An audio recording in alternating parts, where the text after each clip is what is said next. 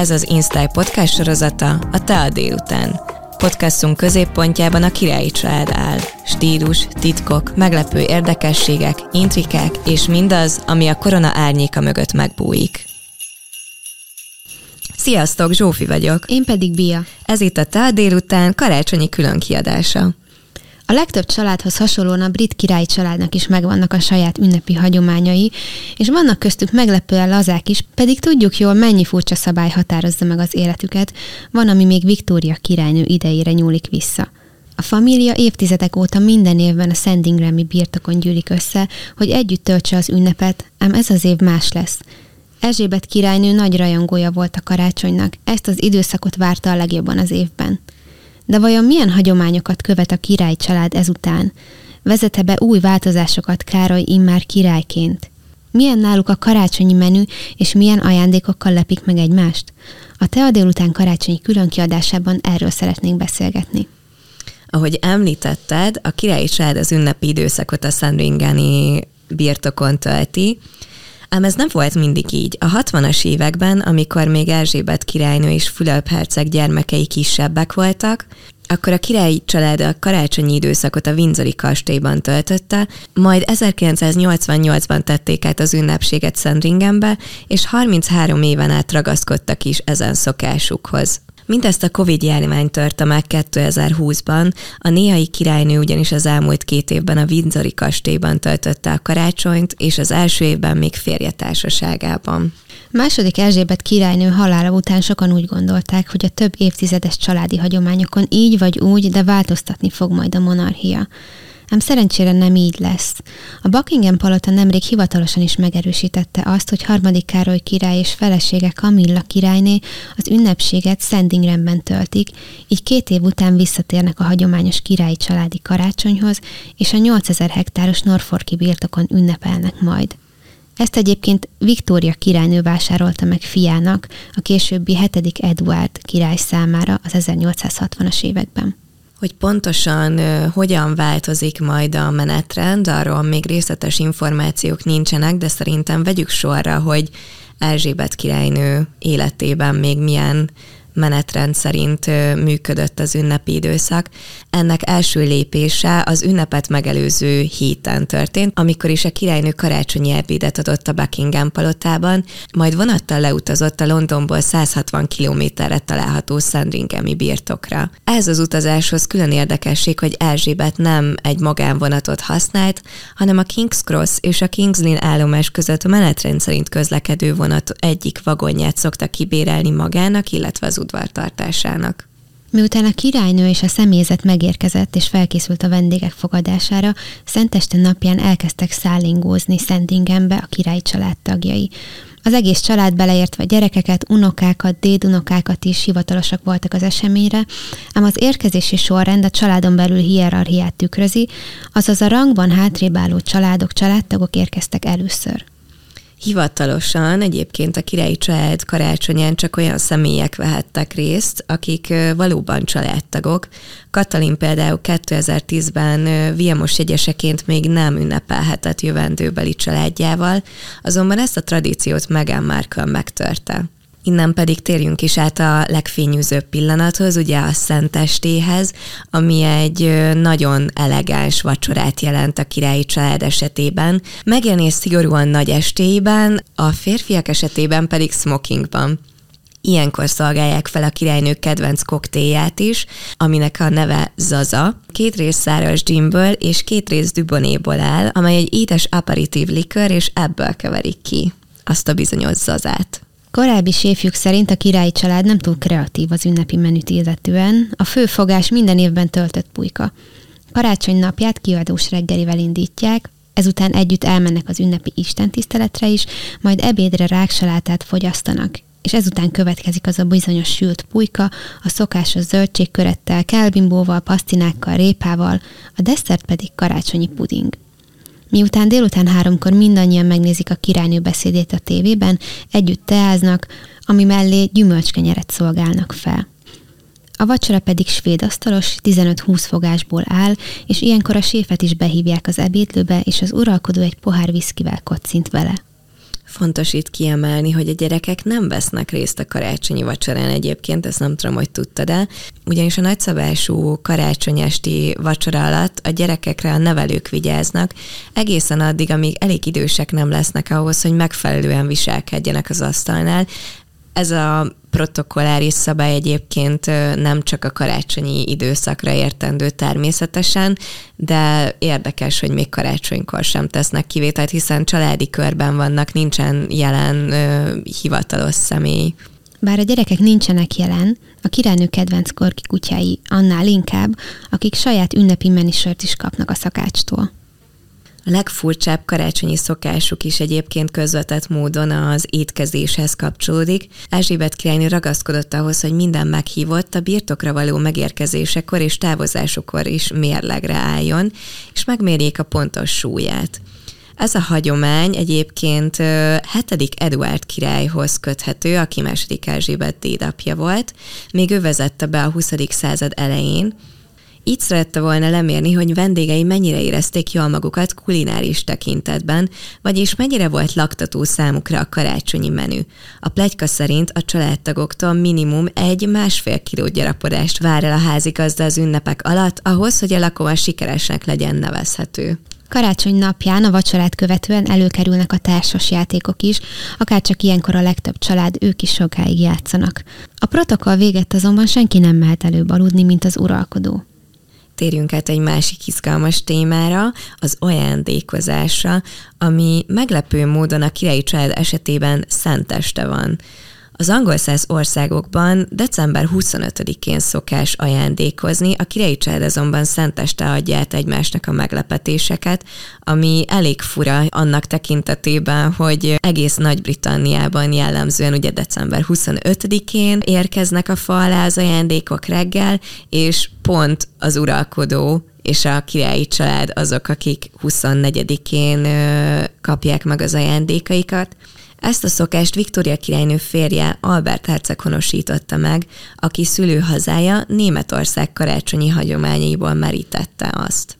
A családtagok inkább apróságokkal lepik meg ilyenkor egymást, gyakran tréfás, egymáson ércelődő ajándékokat vásárolnak.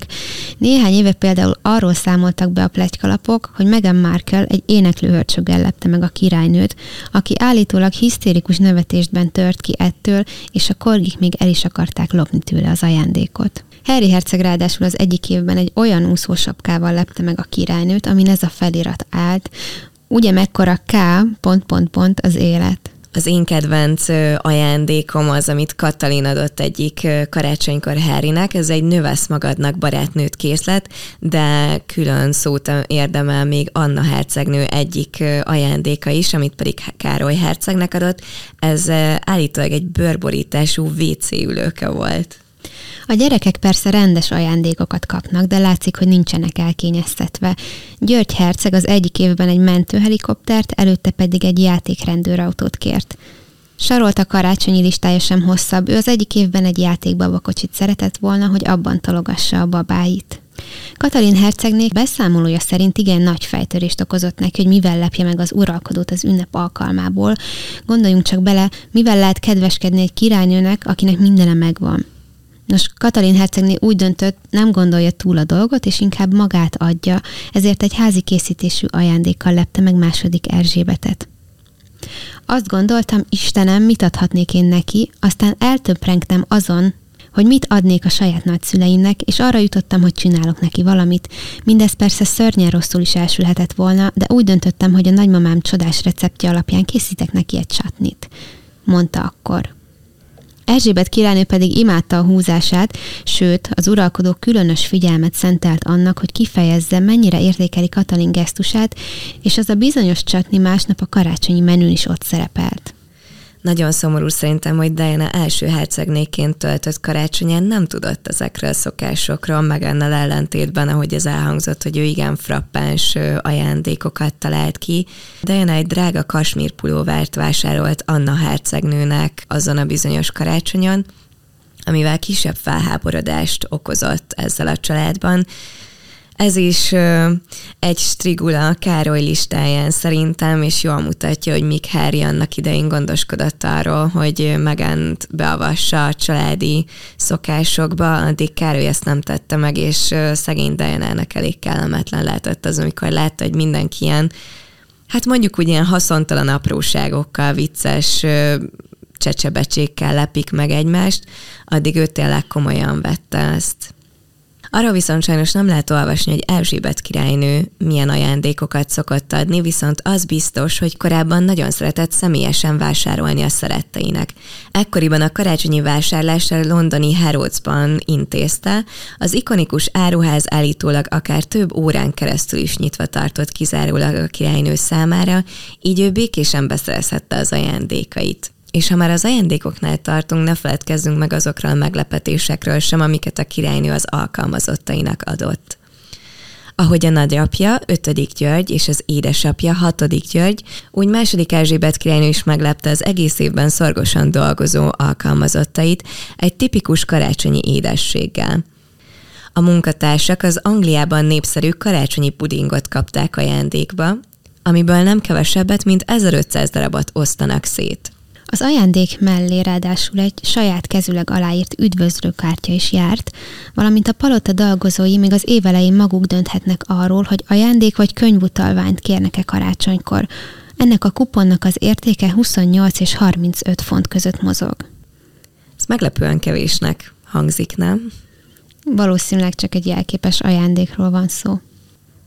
A királyi család az ünnepek alatt nem csak ajándékokat vásárol, de sokat jótékonykodik is, Ilyenkor azonban nem csak pénzt, hanem karácsonyfákat is ajándékoznak. Az uralkodó fáit állítják fel a Westminster székesegyházban, a Szent Pál székesegyházban, két Edinburghi templomban, valamint a kastély környékén lévő iskolákban is. És ha már karácsonyfák, a királynőnek mindig több karácsonyfája volt egyszerre. A Buckingham palotában például három fenyőt is feldíszítenek a márványteremben, a Windsori kastély Szent György termében felállított általában nagyjából 6 méter magas fenyőt pedig bárki megnézheti. Sandringenben viszont sokkal visszafogottabb az ünnep ilyen téren, általában csupán egyetlen kisebb fenyőfát állítanak. Bár örömmel megnéznénk, ahogy Harry és Vilmos próbálják befaragni a fát a talba, a karácsonyfa díszítés ördögi részét a személyzet végzi.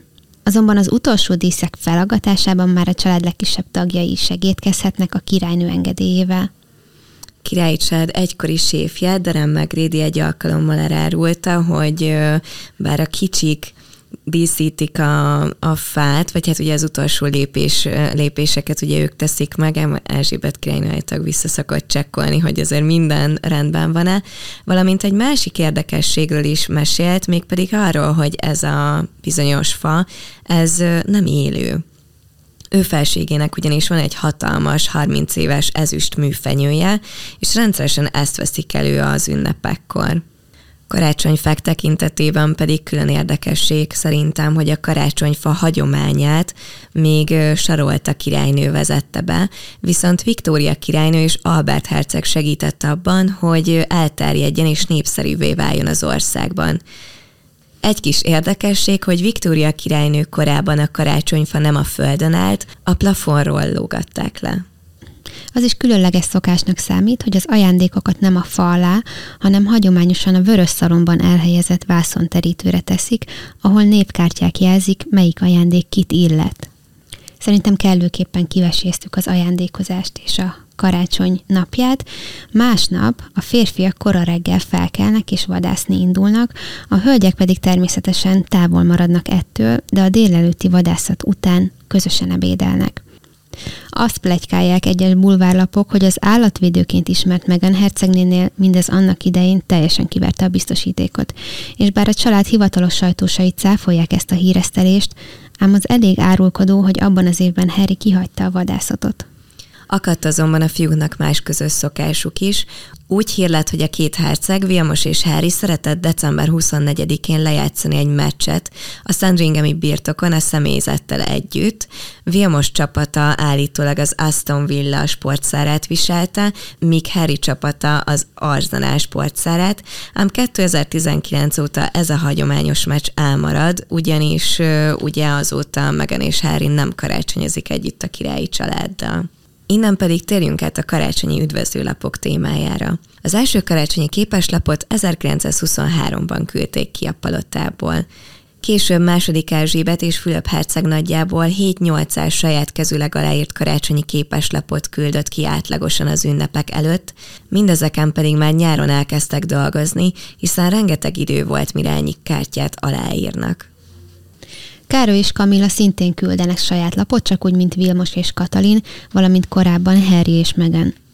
A képeslapokon mindig a feladókról szerepel egy új, kizárólag erre a célra készült fotó.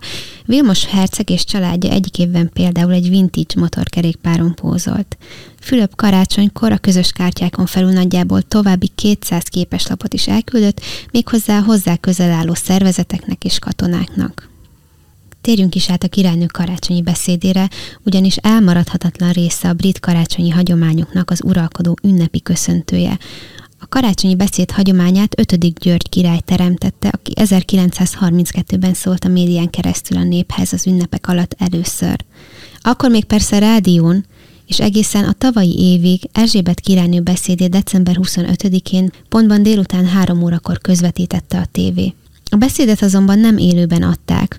A királynővel még Norfolki útja előtt leforgatták a videót, amiben minden apró részletnek jelentősége van. 2019-ben például mindenkit meglepető felsége, ugyanis nem volt ott mellette a családi fotók között Harry unokájának portréja. Ez volt az az év, amikor Megan és Harry úgy döntöttek, hogy Amerikában karácsonyoznak, hogy Megan az édesanyjával legyen. Korábban ilyenre volt már példa Katalin és Vilmos esetében is, ám ez most más volt. 2019 végén Megan és Harry már egyértelműen úgy érezték, hogy a királyi család tagjai nem állnak mellettük, nem védik meg őket. Második Erzsébet karácsonyi beszéde pedig feltette az íráspontot. A királynőt beszéde alatt családtagjai fotói vették körül, ahogy te is említetted. A fotókon láthattuk a királynő édesapját, hatodik György királyt, Fülöp herceget, Károly herceget és feleségét Kamillát, valamint Vilmos herceget, Katalin hercegnét és három gyermeküket. Harry, Meghan és a kis Ácsi képe viszont nem volt sehol. Mindezek után a 2020-as év elején Harry és Meghan bejelentették, hogy nem térnek vissza Amerikából, valamint elindították azt a folyamatot, melynek következménye az volt, hogy feladataikat és kötelezettségeiket tekintve kiváltak a királyi családból. Idén ugye ez egy nagy kérdés, hogy Megan és Harry meghívást kap-e a Sandringeni birtokra, illetve nem is az, hogy meghívást kapnak-e, hogy eljönnek-e, ugyanis még mindig találgatják, hogy milyen Károly és Harry kapcsolata, vagyis a család és Harry kapcsolata, ezt hamarosan meglátjuk.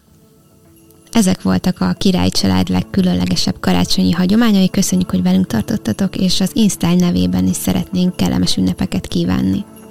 Jövőre találkozunk, addig pedig hallgassátok vissza a délután első évadát, ami ugye Erzsébet királynő életéről szólt.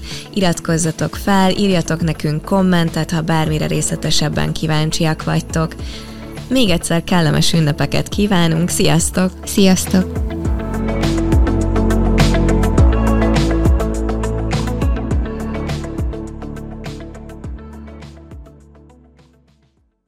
A műsor a Béton partnere.